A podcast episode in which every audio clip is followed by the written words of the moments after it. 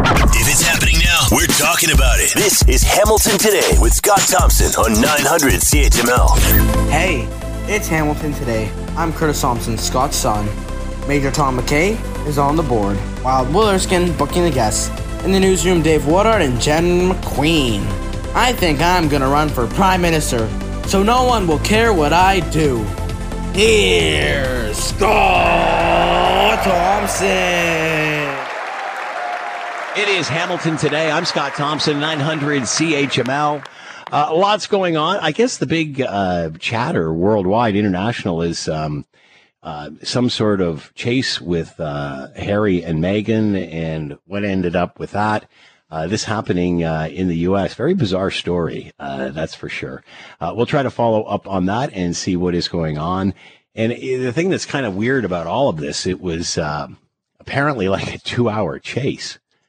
So, or a two hour incident. You wonder, like, how does this, you just stop, pull over, um, you know, give them a picture? I don't know. But it just seems kind of bizarre, and we're sort of getting conflicting stories about what actually did happen. Uh, the word catastrophic being used, um, I'm, I'm, not sure how that all fits in. We'll try to get to the bottom of it all uh, coming up uh, over the course of the show. Prime Minister in South uh, Korea was asked about the Stellantis deal and what they're hoping to do. And his answer was, we'll continue to create jobs for the middle class.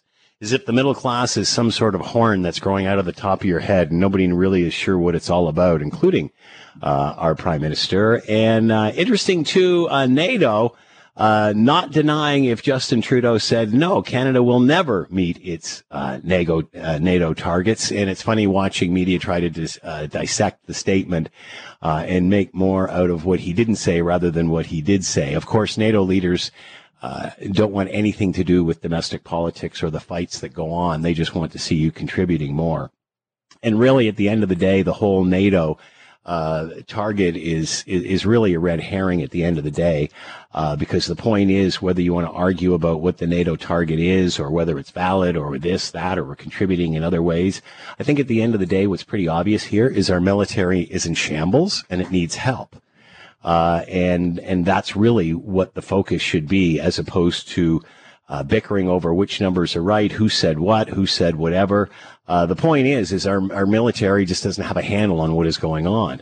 Our whole intelligence doesn't have uh, a handle on what is going on. Certainly between uh, the the institutions, the great institutions that keep us safe, and uh, of course, the prime minister's office. He just does not seem to be aware of anything that is going on.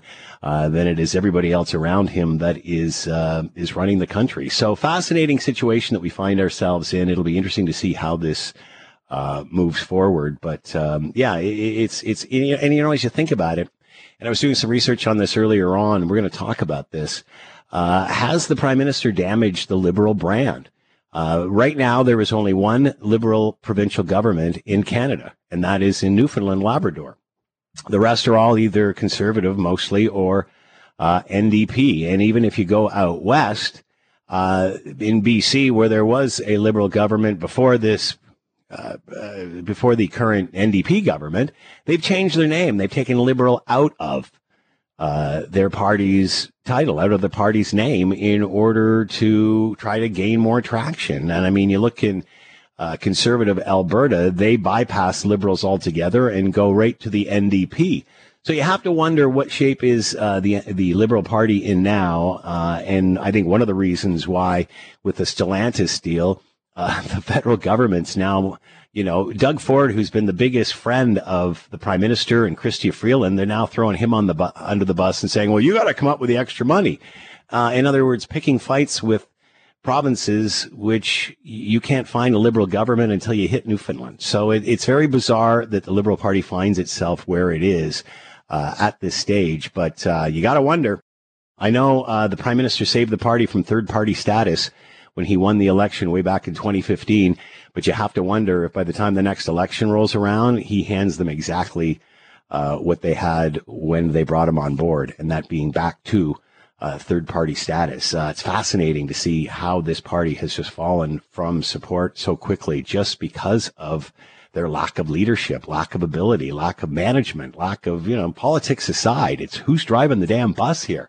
You know, there's situations going on with CSIS and the National Security Advisor and Chinese interference in elections and Canadian life in general. And the Prime Minister just has no idea what is going on uh, and blames other people and other institutions uh, like CSIS for that. And at what point is Canada going to wake up and realize that Stephen Harper was right way back when? This guy's not ready. And he never was. Uh, he's he's not his father. He's more of his his mother, and um, you know, there just is no whatever the politics is, are is uh, there there there just isn't any sort of leadership there whatsoever. There's no concrete action. There's no there's no plan other than, of course, saving the planet, which is pretty tough uh, tough for Canada to do, considering it delivers less than two percent of the world's greenhouse gases. Yet the prime minister single handedly on the backs of you and me is going to save the planet.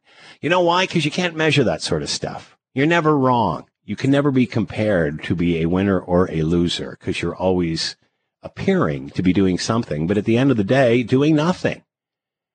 Doing nothing, which is why we find ourselves in crisis that we do, whether it's housing or the economy or, or what have you.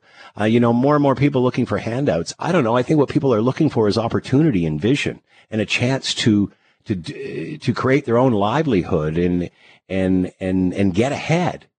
And we don't have that. You know, instead we're talking about what to do with tent cities as opposed to how we can create jobs and a strong economy so people can provide for themselves and build a real future instead of depending on public services, public handouts. It's bizarre the way uh, this is all turned. But we'll talk about that over the course of the show. Uh, coming up next, it's a long weekend at Canadian Tire Motorsports Park out Bowmanville Way is gearing up for uh, another season of racing. We'll talk to Sam, uh, Sam Fellows uh, son of Ron Fellows, uh, racing legend, who's also in it himself.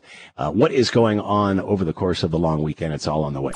All right, uh, long weekend, lots going on, lots opening up for the summer, including Canadian Tire Motorsports Park, aka Mosport, out Bowmanville Way, uh, opening in its major event schedule coming up this weekend with the eBay Motors 200 NASCAR Pinty Series race, big camping weekend, Victoria Day Speed Fest, Castrol, Victoria Day Speed Fest at uh, Canadian Tire Motorsports Park. Let's bring in Sam Fellows, the son of Ron, uh, marketing and PR specialist for Canadian Tire Motorsport Park, and a pretty good guy behind the wheel himself. Sam, thanks for the time. I hope you're doing well. Hey, how you doing? Yeah, I'm doing fine, thanks. So far, so good. Are you racing this season, Sam? I'm racing this season, but it doesn't look like I'm racing this weekend. So. uh oh, what happened there?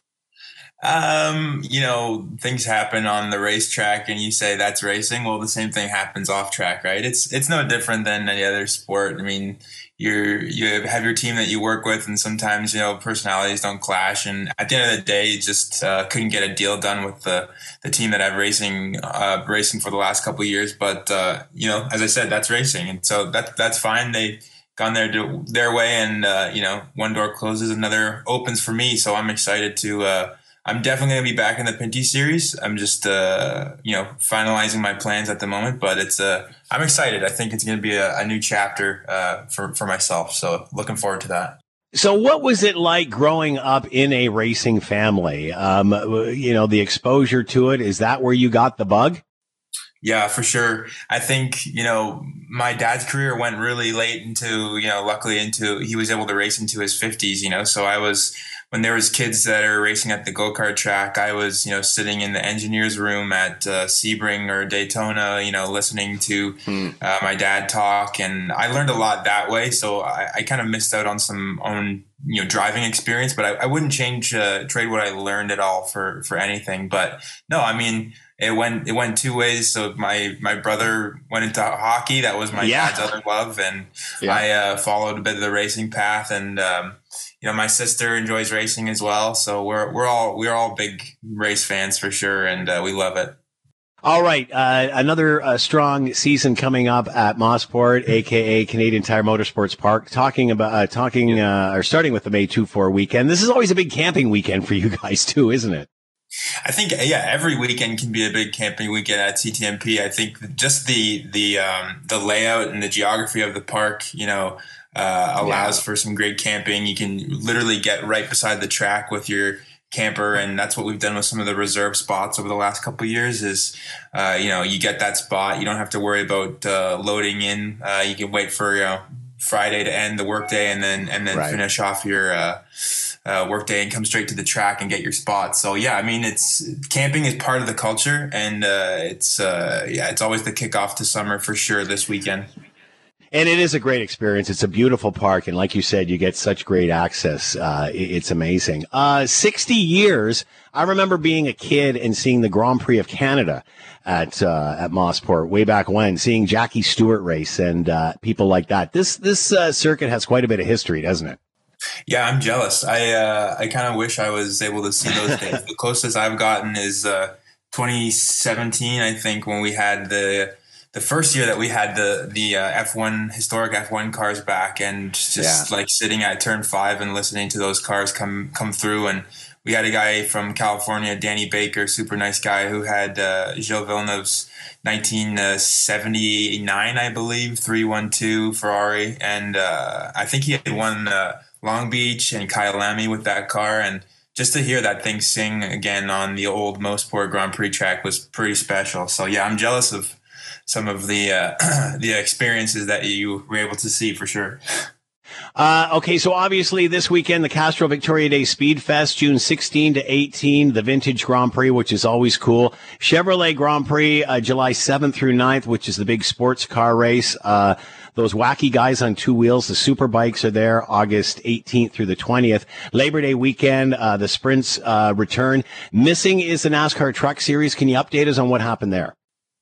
Yeah, I think um, you know COVID was a real barrier for um, some of the Amer- American U.S. series, um, and not just NASCAR. You know, uh, IMSA, World Challenge, all that. So uh, during you know 2020, we didn't have really any events. Uh, 2021, we were able to get back uh, IMSA, which is great. So we're still working with some of those, you know, series NASCAR included to try to get some of those events back. But I think you know there's real um, interest, and we have a really good relationship with NASCAR to bring back not just you know a Craftsman truck race, but possibly Xfinity, and and who knows even more. So um, you know all this stuff is on the table right now, and um, yeah, I think time will tell what what happens. But uh, you know, this has been the goal for my family since since we uh, you know got involved with the track is to up the game uh, on the NASCAR side, especially, and and try to, to get uh, more and more of the top series to come.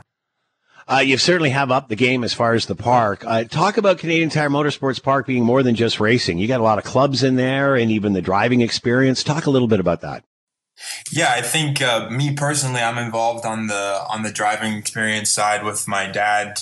We have, uh, you know, my dad's been involved with the official driving school of Corvette, which is the Ron Fellows Performance Driving School down in uh, outside of Las Vegas. And so, what we have is a bit of an offshoot of that. It's it's an experience uh, mainly for corporate uh, people, but also for individuals. And it's just an awesome, you know, as an instructor, it's pretty awesome just to to kind of uh, transplant people into our world for you know an afternoon and um, get them to experience what it's like to be out there and drive, you know, a, a vehicle like a Corvette Z06, you know, the way it's meant to be driven on a racetrack at speed.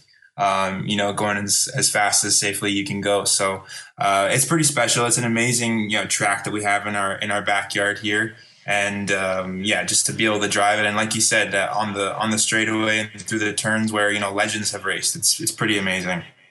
It is a great facility and it's right on our doorstep. Check it out. Uh, Canadian Tire Motorsports Park getting ready for their next season. 60 years they've been in business doing this. The eBay Motorsport, uh, eBay Motors 200 NASCAR Pinty Series race, the Castrol Speed Fest, Victoria Day weekend festivities, all coming up. Sam Fellows with us, marketing, PR, and media specialist for Canadian Tire Motorsports Park. Sam, thanks for the time.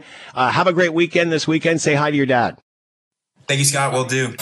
All right, we've been talking about artificial intelligence um, for quite a while. It seems that it's come to a head in the last uh, several months or so with what what you can do with artificial intelligence, which is virtually everything, including a duet with Drake and The Weeknd, which actually people really liked and started to purchase. Now, uh, fraud is making its way to places like Spotify and Apple Music because I guess these songs are gaining traction. How is this happening? What is going on? Let's bring in Alan Cross, host of the ongoing history of new music. He wrote about this on his blog, A Journal of Musical Things. And Alan is here now. Alan, thanks for the time. Hope you're well. Oh yeah, doing okay. So, uh, what is happening here? How does this work? What, what are you talking about? Well, people are always looking to game the system when it comes to the streaming music services. And there are a number of ways that this is happening. One is that you can post a well known uh, performer's work under a different name. I ran across something uh, a number of years ago that uh, from somebody who sounded like they were from Spain or Colombia or somewhere. Uh, but all, but boy, that the voice and the music sounded an awful lot like Van Morrison, and in fact, hmm. it was Van Morrison. But this was a fraudulent posting. Somebody invented a name, invented some song titles, had this uploaded to Spotify, and then when everybody, anytime anybody stumbled across these these uh, these songs, uh, that person would get the royalties from it, even though it was Van Morrison singing. Mm. Another way that these fraudsters work is that they will speed up or slow down songs. So they're just slightly different from what the algorithms and the security programs can pick up and direct the uh, royalties to them rather than the artist who is, in fact, being sped up or slowed down. Um, there are others who are making slight alterations to the arrangements using artificial intelligence. Again, this is established copyrighted intellectual property that uh, is posted, and then is the the royalties are directed to the person who did the posting. So this is a real problem with uh, record labels and publishers and artists and everybody else involved. And uh, there is a, a real effort to to stamp out this kind of malfeasance. So these are um, uh, fans, producers, what have you, techies that are taking original music, altering it in some way, and then uh, selling it or packaging it under a different name. Is that accurate? And then when somebody purchases or directs towards it, that person gets paid as opposed to the original artist. That's right. So they're siphoning off these royalties. They're confusing the algorithms, and they're basically, uh, you know, stealing people's intellectual property, and they're stealing the money that would be due to them. Where does this go, and how do these people get paid as opposed to the original artist? Just because it is going to where it originated from? Yeah, it's really easy to post something on a streaming music service. Uh, you can even do it for free through certain. There's a you know companies like uh, TuneCore, for example, that will post it for you. But if you're if you uh, um, promote yourself or position yourself as a brand new artist um, with uh, some brand new songs, they will post it for free, and it's just a matter of time before someone somewhere with uh, using you know cleverly manipulated metadata ends up on these songs rather than the original songs creating uh you know all kinds of of, of confusion. Yes wow this is like the old K-tel uh, days gone mad where you know they're giving you shortened versions of of you know uh, hit songs and such what should fans be aware of here how does this affect the fan well, it's it's very difficult as a fan for you to figure out what's real and what's fake. Uh, I mean, this Van Morrison thing that I was talking about, it it fooled me entirely because I, first of all, I didn't even suspect that somebody would, you know, uh, misrepresent themselves as mm. Van Morrison, but but they were. Um, what we're seeing is it, this is really something that the labels and, and publishers have to have to get after, have to have to really clamp down on and what we're seeing is some of the major labels creating special, we'll call them remix sites, where they, in fact, post songs that are sped up and slowed down and wow. kind of act as a honeypot for people who might stumble on illegitimate wrong sites and reap the the benefits of, of, of these these these listeners who are making making these mistakes and making these assumptions and uh, heading in these wrong directions. It also really looks kind of cool because it, it it it seems illegal, it seems illegitimate, it seems underground, uh, but really it's it's just a, a prophylactic way of the the record labels trying to head off these. I guess I guess we call them pirates, but we, we certainly call them uh, forgeries. It, it helps them, uh, you know, take up some of the oxygen from from some of those forgers. It seems like you're chasing the criminal, though. Uh, can't beat them, join them. Uh, what about better tech security that prevents this from happening? Is that possible? It is. I mean, uh, YouTube, for example, has some very, very sophisticated uh, audio ID software that can find this sort of stuff rather quickly. Um, it appears, though, that some of the other streaming music services don't have that kind of technology, and as a result, are getting duped.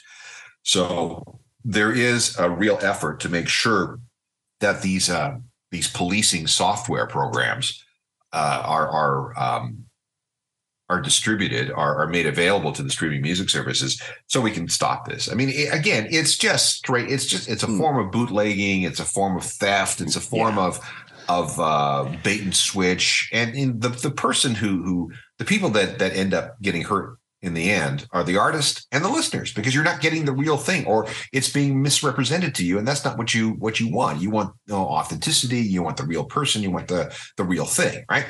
So uh it's it's just so hard because there are so it's so easy. The barrier to entry the barrier to loading stuff up on online is so so low that it's gonna, you know, as soon as you take down one, it pops up somewhere else under a different set of names. So it's it's going to be something that the record industry is going to have to watch from now on.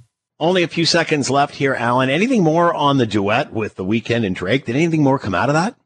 I haven't heard anything, but right now there are all kinds of discussions going on about the ethics and the viability and the legality of, of this sort of thing. Uh, there is a congressional committee hearing happening right now in uh, in Washington, where they're trying to figure out exactly how artificial intelligence should be regulated when it comes to things like copyright and deep fakes.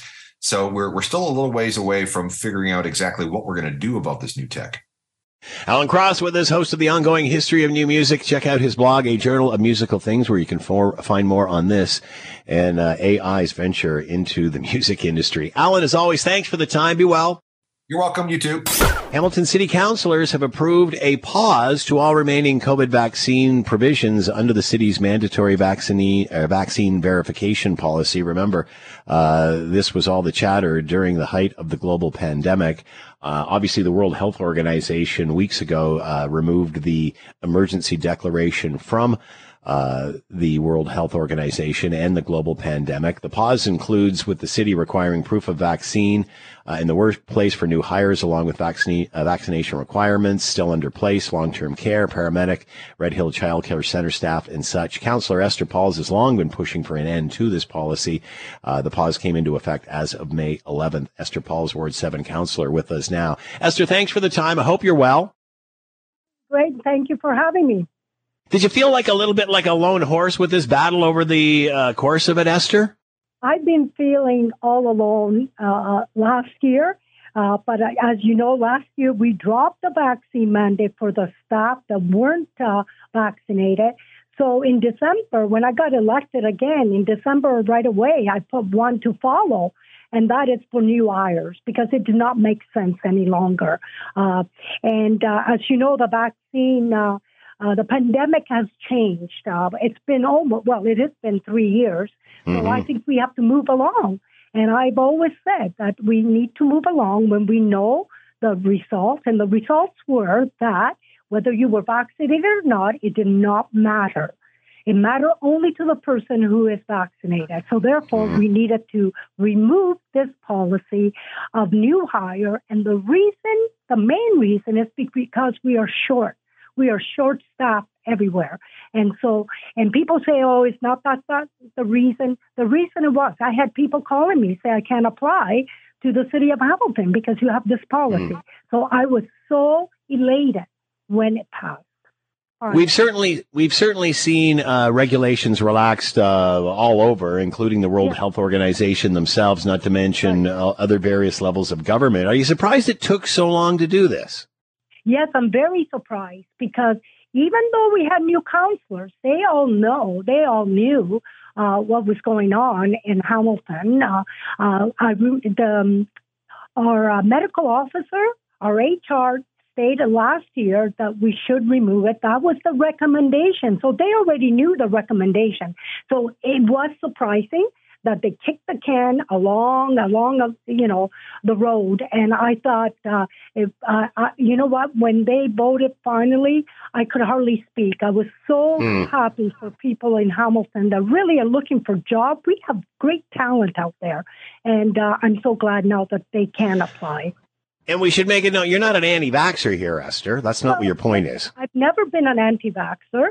Uh, matter of fact, I came from Italy. I have all my vaccinations. You know, hmm. you can see my arm. I, it's it's not a it's not about being an anti-vaxxer or not. It's about common sense that if we know medically that you could spread it, whether you had three, four, five vaccines, if you could spread it, you could get it. What is the difference of having people that are not vaccinated. They're not in danger to us. You take yeah. the vaccine because of yourself, and you know that. You know your mm-hmm. health, you know your body, and you should choose. So I am very happy that it was dropped.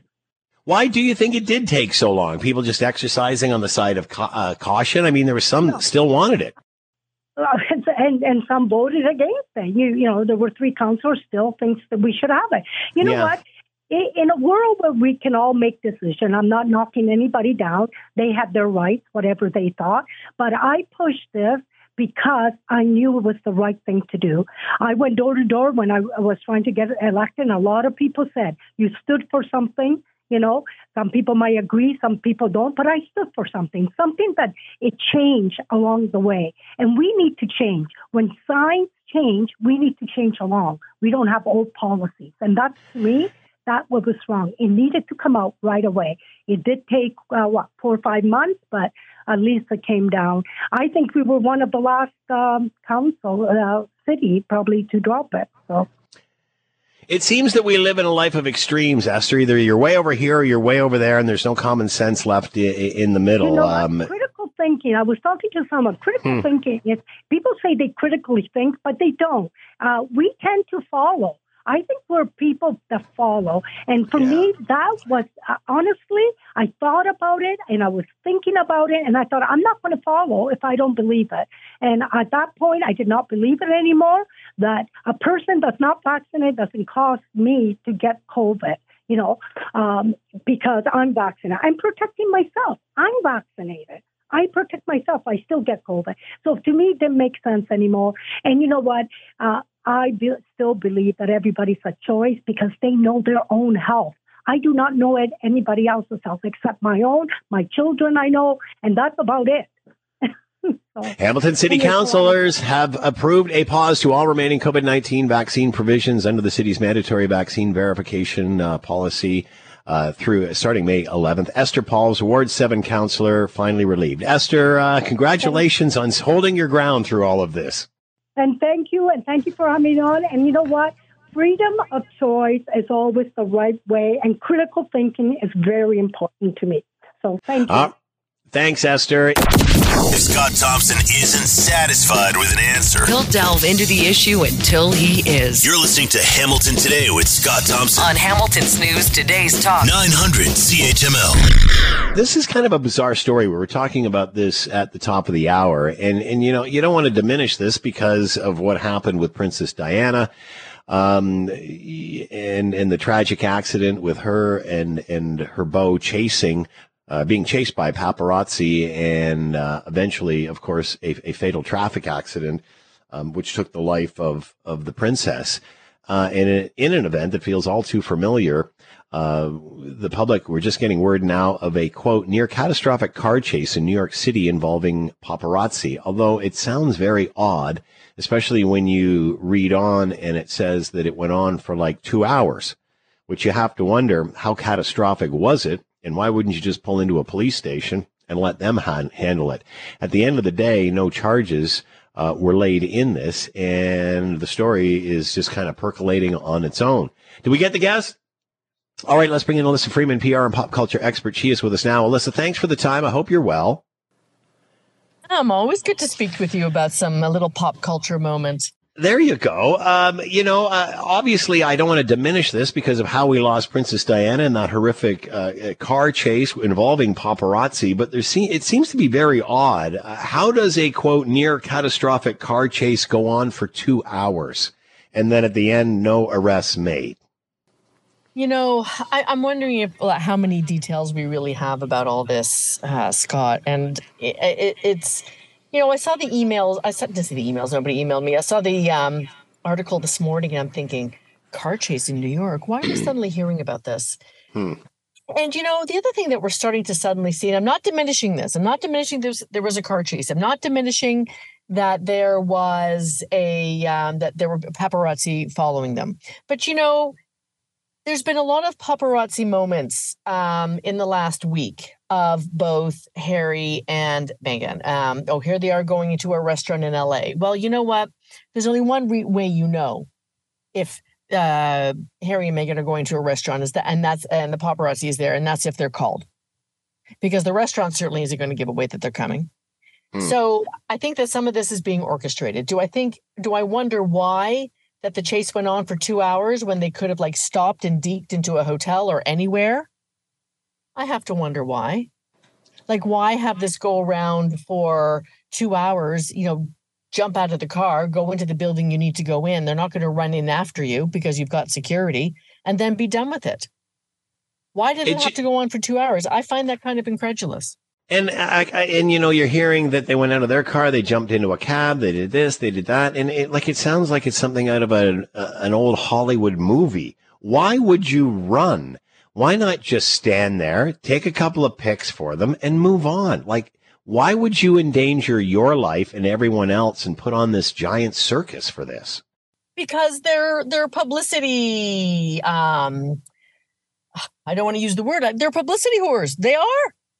They are. You think I so? mean like honestly, if you're going to milk something like this over two over 2 uh, hours of a car chase in New York City, Scott, Yeah, yeah, where yeah. there is I think a foot chase would be faster, wouldn't it? Wouldn't it be faster It just to get out and run? was traffic and gridlock and sirens and uh, the whole thing. I mean, you you stood in New York City and they were probably in Midtown. They were probably not in Soho. But as far as and, and this also the car chase happened on Tuesday night. There's still a lot of traffic. You know, in the city, it's not. It's not like the, the roads have suddenly opened. Eh, You know, if you ever try to catch a cab at twelve midnight somewhere, anywhere in New York City, good luck to you. Ever try and get an Uber and not have it cancel on you in New York City? Good luck to you. This this really just. uh, I- I'm wondering if there's any cell phone footage of this yet. I'm wondering if that's going to be the next thing that comes out. You know, I I, I have to believe that.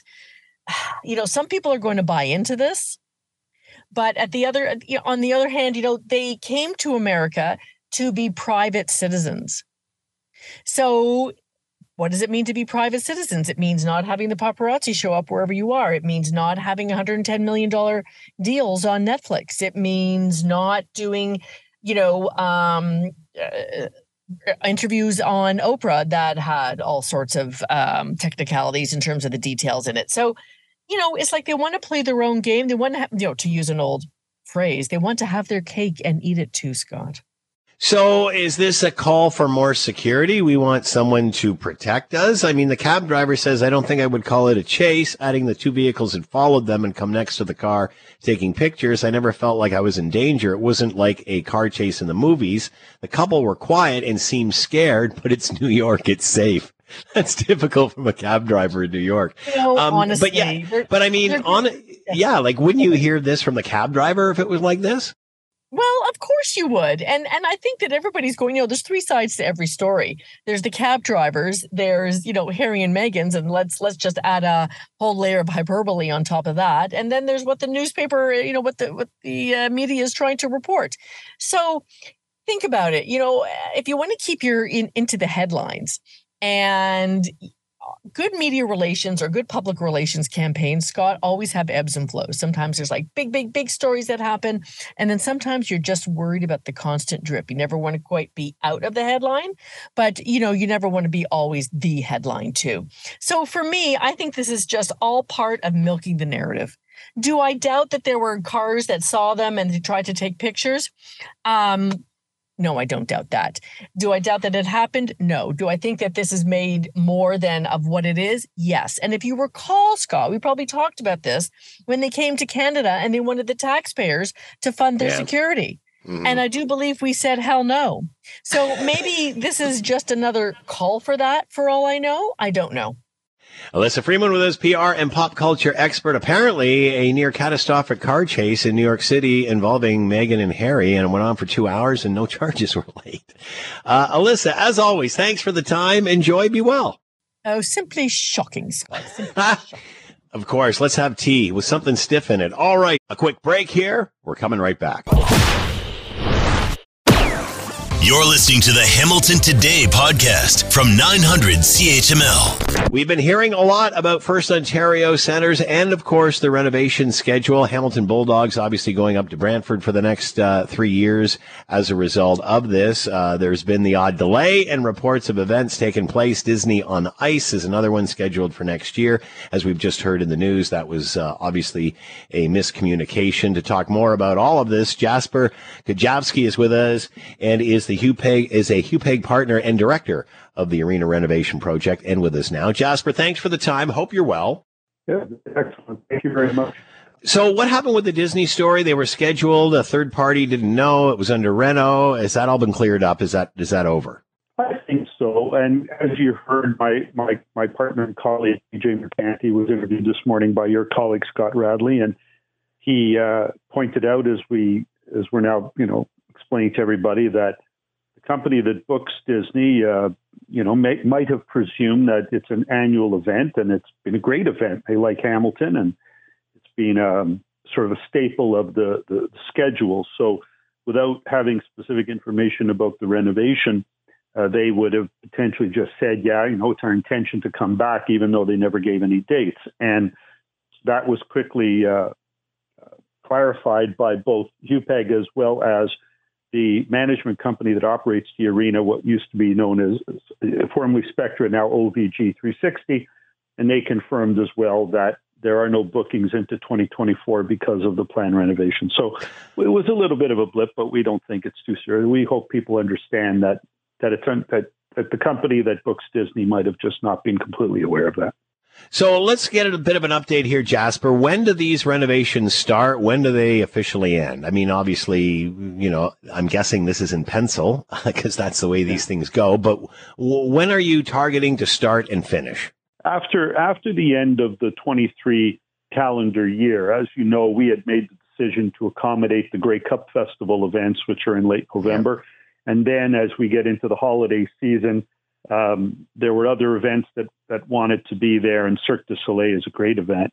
And so the decision was made to allow those bookings to take place and put us in a position to then, at the end of the calendar year, finally close the building down and set off what is going to be a minimum 20 months of construction, somewhere in that 20 to 24 month period. And we recognize that that's going to be hard for people. They're used to having, you know, all the activity downtown, and when the building's shut, and those things aren't happening, it's it's hard on folks, but it's what we call short-term pain for long-term gain. And once the building is reopened, we think people are going to be very excited about it. Uh, so it's going to be open till the end of this year with various events and such, as you mentioned, the Grey Cup Festival, Cirque du Soleil. So it will be closed through 2024 and 2025. Is that accurate? Well, certainly 2024 and deep into 2025. We're not going to put an exact date on the reopening. That'll depend on certain things. I mean, construction is always, uh, you know, you try to be, you know, the two things you want to be is you want to be on time and you want to be on budget. And we think that we have a good shot at, be, at doing both of those things. But we're not going to put a hard date on the reopening but clearly we're going to be deep into 2025 before the building reopens. Uh, why is time and budget such a uh, why is it such a movable target? I mean, you know, uh, for example, and, and, again, I certainly don't pretend to know how all of this stuff works, but we certainly saw Rogers Center go through a massive renovation, of which I yep. guess there's two or three stages of this. At least and, two, yeah. Uh, yeah, and, and Exactly. And, um, you know, the, the, Jays were, I guess, delayed a little bit, a week or so coming back for their home opener and such. Yep. But for the most part, everybody's, oh my God, look at this. It is unbelievable. Yeah, Why great. can't we make that happen? Why can't we get in at a certain time and get out at a certain time if the Sky Dome can? Well, that's exactly what we're planning to do. The difference in terms of, say, what would have happened at, at Rogers Center versus what's going to be happening at the Coliseum is that in in the in the circumstance of the Rogers Center, they did you know the outfield recrafting of, of the areas. They're taking seating areas and turning them into more, Yeah. um, you know, fan friendly and, and interactive areas. And then, of course, next summer they're going to be doing the entire 100 level, including clubhouses and things of that kind.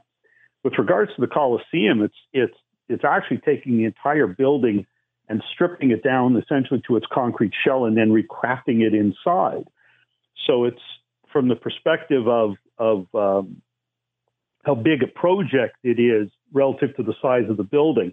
It's very very significant, and that's why it, we we've estimated it's going to be in that two year time frame. We, and when you're talking about 20 months to 24 months, that's a, a relatively small window within which to have a difference. And in terms of pricing, obviously things change. their you know, pricing can change because of economic factors. We want it to be as tight as possible, and we're dealing with the best professionals in the world at this, especially with our lead design team of Brisbin Brook Beynon and uh, Stadium Consultants Inc., who did the major, who did the renovation of Madison Square Garden, amongst many other projects, and of course our partnership with the Oakview Group, who just completed the renovation in Baltimore.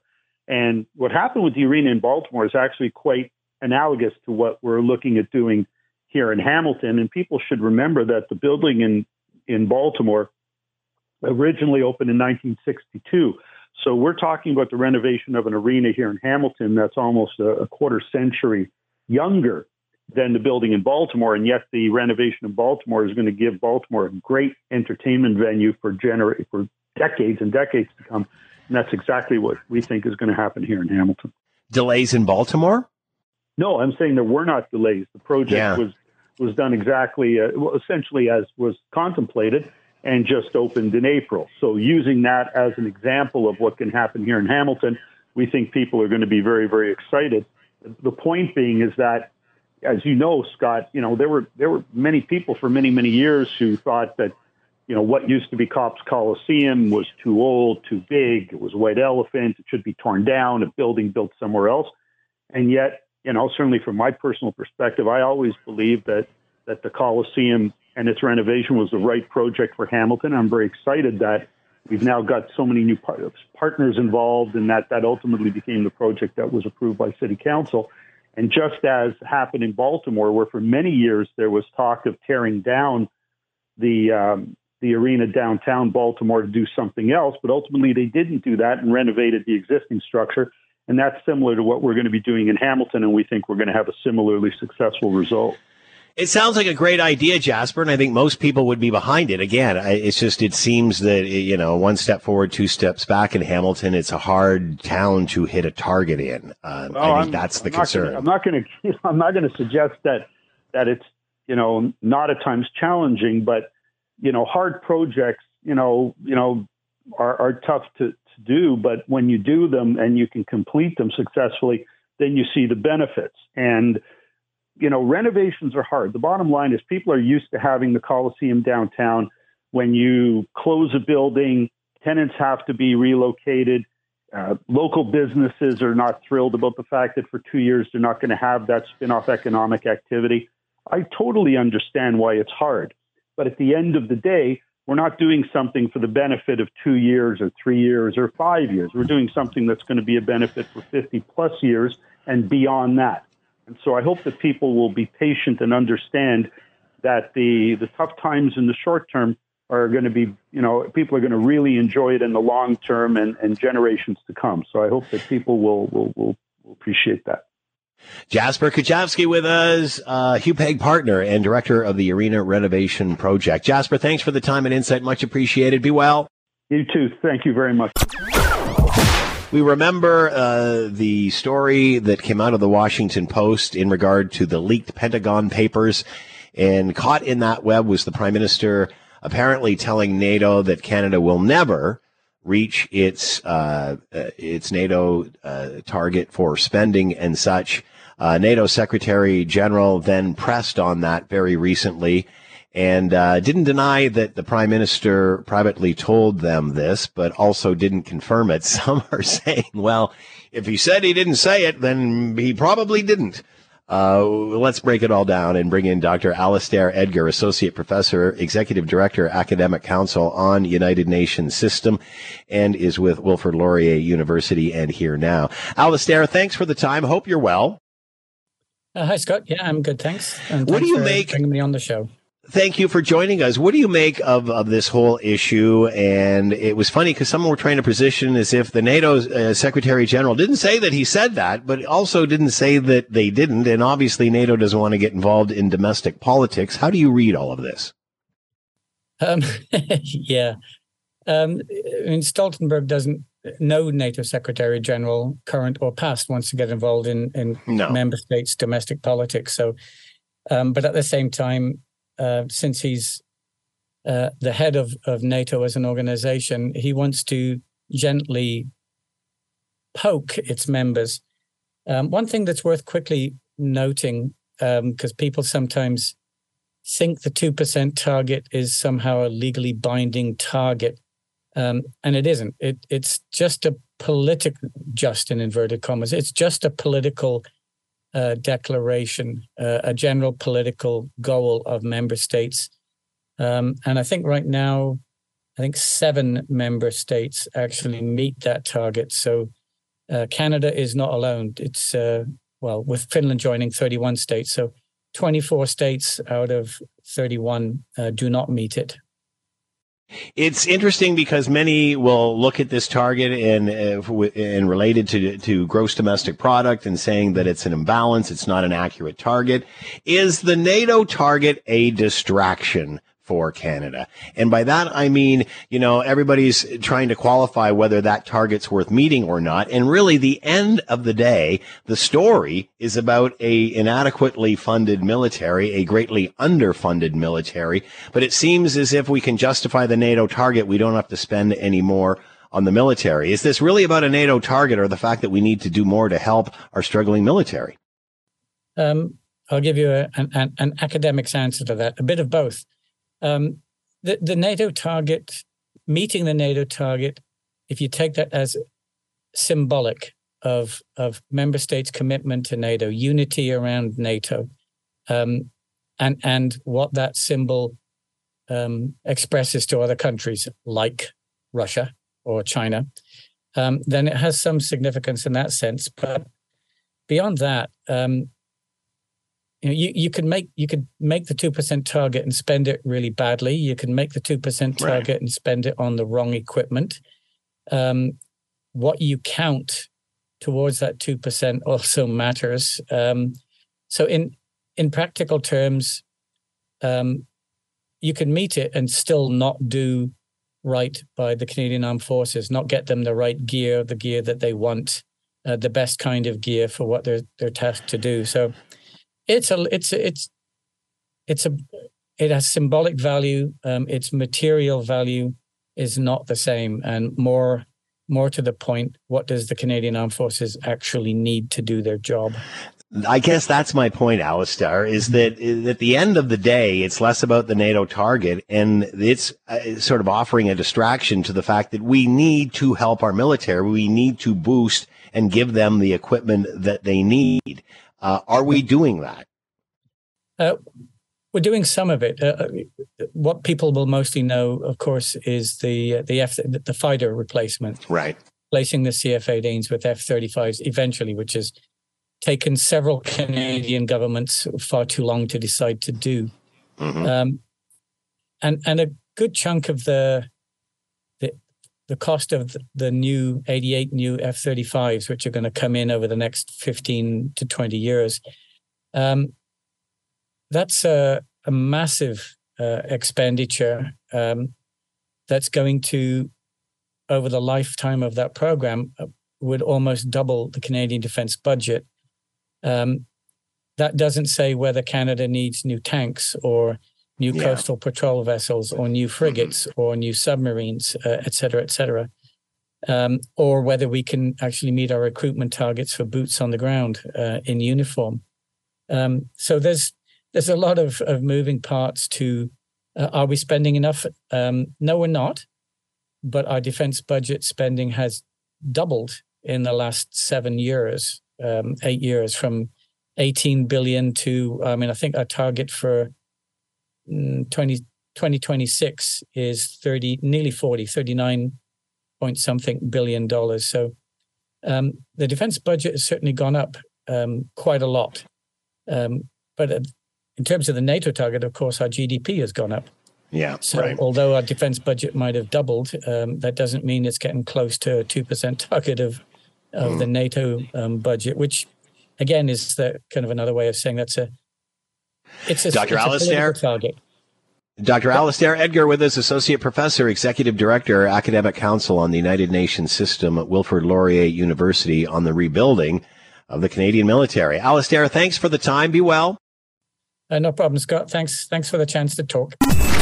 When there's an issue, Scott is all in on getting to the heart of it. This is Hamilton Today with Scott Thompson on Hamilton's News Today's Talk 900 CHML.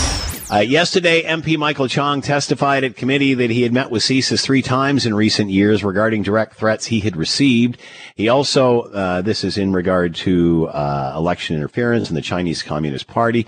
He also mentioned that he has not heard from family members in China in some time. Uh, to talk more about all of this, Charles Burton with us, senior fellow at the Macdonald-Laurier Institute and former uh, counselor at the Canadian Embassy in Beijing, and with us now. Charles, thank you for the time. Hope you're well. Good to hear from you, Scott. So, Charles, we're hearing that now CSIS has been directed to tell MPs about threats. Uh, I'm just watching right now uh, a a interview with former CSIS head McFadden, and he has come out and said, "I have a hard time believing this, that this information did not make it up the chain of command to the Prime Minister's office, despite what the Prime Minister has said." Now, this new directive saying CSIS has to tell MPs about these threats. Well, Michael Chong's testified that he's met with them three times in recent years. So, uh, would they not have already been doing that? Well, evidently they met with him to talk about foreign influence, but they didn't say that uh, he was the hmm. target of it or identify right. the uh, Chinese um, Ministry of State Security agent with diplomatic protection pretending to be a diplomat in their consulate in Toronto. So, you know, CSIS was not forthcoming with uh, with the data, and I guess the the implication is that you know people at the higher level of of uh, government were aware of this and decided, well, you know, it's just some Chinese uh, Canadian person who's being menaced and harassed and their family being threatened. We don't want to queer the deal with, you know, important business opportunities or the possibility for politicians after retirement getting juicy jobs with law firms and so on associated with China. So we'll just let it go. And this seems to be the story of all of the uh, Globe and Mail CSIS reports that evidently were you know, thrown into the shredder as soon as they are received by the people who are supposed to action them. If Mr. Fadden said that the prime that he thinks the prime minister definitely knew, and certainly Richard Fadden is an extremely uh, credible source who worked for both Prime Minister Harper and Prime Minister Trudeau. If he's saying that, then I think the PM has a serious, serious problem. Uh, many are asking of all political stripes uh, why this has been allowed to go on, and if this is the case with CSIS, if this isn't important, what is important? What does meet the threshold that you finally red flag all of this stuff? And at the end of the day, Charles, I keep circling around to that piece of information we heard way at the beginning of all of this, and that is that allegedly it favors the liberals. Will we see through public inquiry that that is why this has all been kept a secret? Well, I mean, you know, certainly that's objectively what we're seeing in terms of the um, of the uh, uh, ridings that the Chinese interfered with. They seem to want to either prevent conservatives from being elected or to promote um, liberals that they felt were friendly to Chinese interests. So that's how it's been panning out. But I, I see it as a systemic issue of you know corruption within our our civil service and uh, senior levels of government. I mean, you know, we don't normally associate corruption with Canada. You know, that's supposed to be other countries that have that kind of thing. But the bottom line is if people are making decisions to go easy on China while in a position of public trust, anticipating benefits after they leave public service, then that sort of activity, you, you know, should be sanctioned. I mean, really, I mean, are we looking at the possibility of jail time for some of these people if it's found out that they willfully withheld information about illegal activities going on in Canada being done by representatives of the Chinese regime? Uh, I'm watching CTV News Channel right now out of the corner of my eye, uh, Charles, and the headline is CSIS in trouble with a question mark. Is CSIS in trouble? Well, I mean, you know, from what we understand with the direct contradiction of the prime minister and the minister of public security by Mr. Trudeau's national security advisor, Jody Thomas, was that CSIS delivered the material to the politicians yeah. and they ignored it. And, you know, the fact that someone who works in the prime minister's inner circle has basically said that he wasn't being forthcoming, uh, you know, really suggests a very serious problem uh, within the the leadership. I mean, CSIS is not, you know, it's not an agency which enforces anything. It simply provides the government with intelligence and they decide if they're going to action it. You know, CSIS doesn't arrest people. CSIS simply says this looks really bad and then you hope that the government will do the right thing. Well, I think the people who are releasing all those reports to Global News and the Globe and Mail are people within CSIS who say, you know, what's going on here? We've been sending these warnings yeah. year after year, and nothing ever happens. Can we um, uh, can we honestly hold elections in Canada until this before this is cleared up? I mean, the prime minister announced four by elections coming up. How can we hold by elections when there's still this cloud of suspicion over that. No, I think that that you know it is true that I mean you know it's it we don't know if if any seats were were lost because of Chinese um, interference, illegal activities, you know, reimbursing people for making donations to certain campaigns and so on. But regardless of you know, a judgment call as to whether it made a difference or not. The prime minister said it didn't. I don't know how he could know that. Um, you know, we don't want foreigners interfering in our election, and we should be sending people who interfere into our election, either if they're diplomats, back on the next plane to Beijing, or if they're not diplomats, they should be subject to arrest for violations of the laws of Canada and given an opportunity to defend themselves in a court of law. None of that has happened yet. And until it does happen, I think you're right. You know, one does wonder if elections are still being interfered with by agents of a foreign state that our government is tolerating, doing that kind of disgraceful uh, abuse of their diplomatic status. Charles Burton with us, senior fellow, Macdonald-Laurier Institute, former counselor at the Canadian Embassy in Beijing, talking about the ongoing interference. And I'm sure we'll speak again, Charles. Thanks so much for the time. Be well. Yeah, take care, Scott. Good to speak with you. We've seen over uh, the last little while, uh, in, in, you know, after a long run at uh, prime minister, the prime minister and the Liberal Party taking a bit of a hit in the polls of recent late. Uh, certainly, uh, with the allegations from the Chinese uh, regarding the Chinese Communist Party, whether it's election interference or what have you, um, it, it, certainly has has taken its toll. Last month, we learned that the British Columbia changed the name of their Liberal Party to BC United. Uh, Albertans, for a longest time, have not even viewed the Liberals as an alternative to the Conservatives. They go right to the NDP and Rachel Notley. Uh, and when you think about it, the only province with a liberal government at this point is Labrador or Newfoundland Labrador, and of course the Yukon. The rest is conservative or NDP. And even here in big Ontario, the Liberals are still looking for a leader. Uh, where is this party now? And is Justin Trudeau helping the Liberal brand? Let's bring in Nelson Wiseman, Professor, Department of Political Science, University of Toronto, and with us now. Nelson, thanks for the time. Hope you're well. I'm well, thank you, Scott.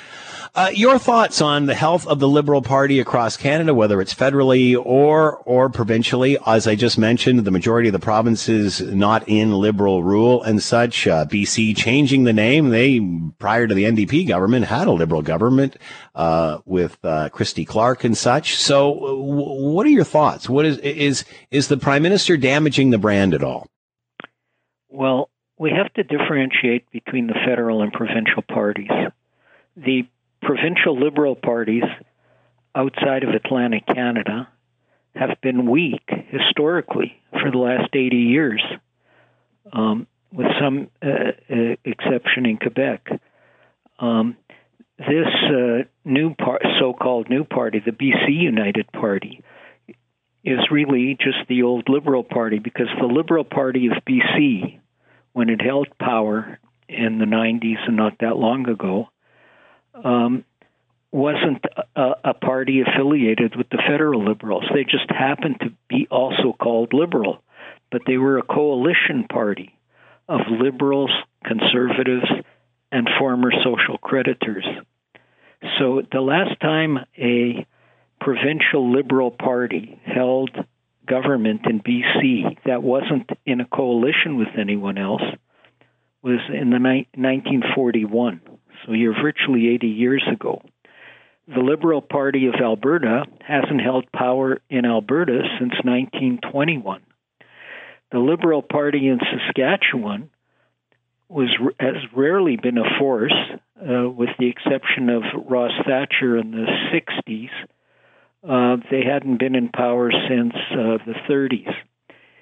In Manitoba, uh, the Lib- the last. I see where you're going here, Nelson. But uh, uh, at the end of the day, most Canadians don't go that far into the political weeds and investigate it that much. At the end of the day, uh, is this a moot point, or do we have a, a serious issue here moving forward? Uh, at the end of the day, there's you know the yes, NDP, yes. the Liberals, the Conservatives. So go ahead. It's not. It's not a serious issue. It's a moot point, and I'll explain.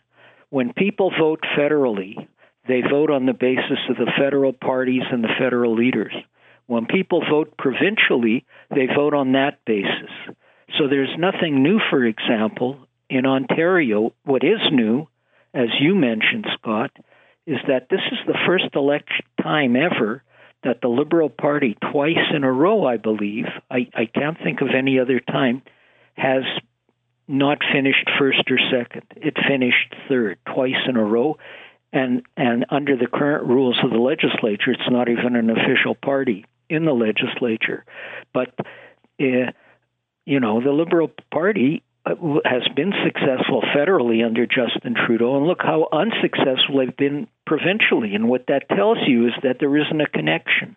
When when Trudeau got elected in 2015, they did uh, marvelously here in in in uh, in Ontario.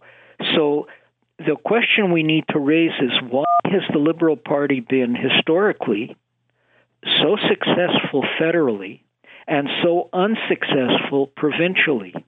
The, the one exception I would say is the Atlantic provinces, where you've always had strong liberal parties, even if they're not in power. Like today, you said they're just in power in Newfoundland.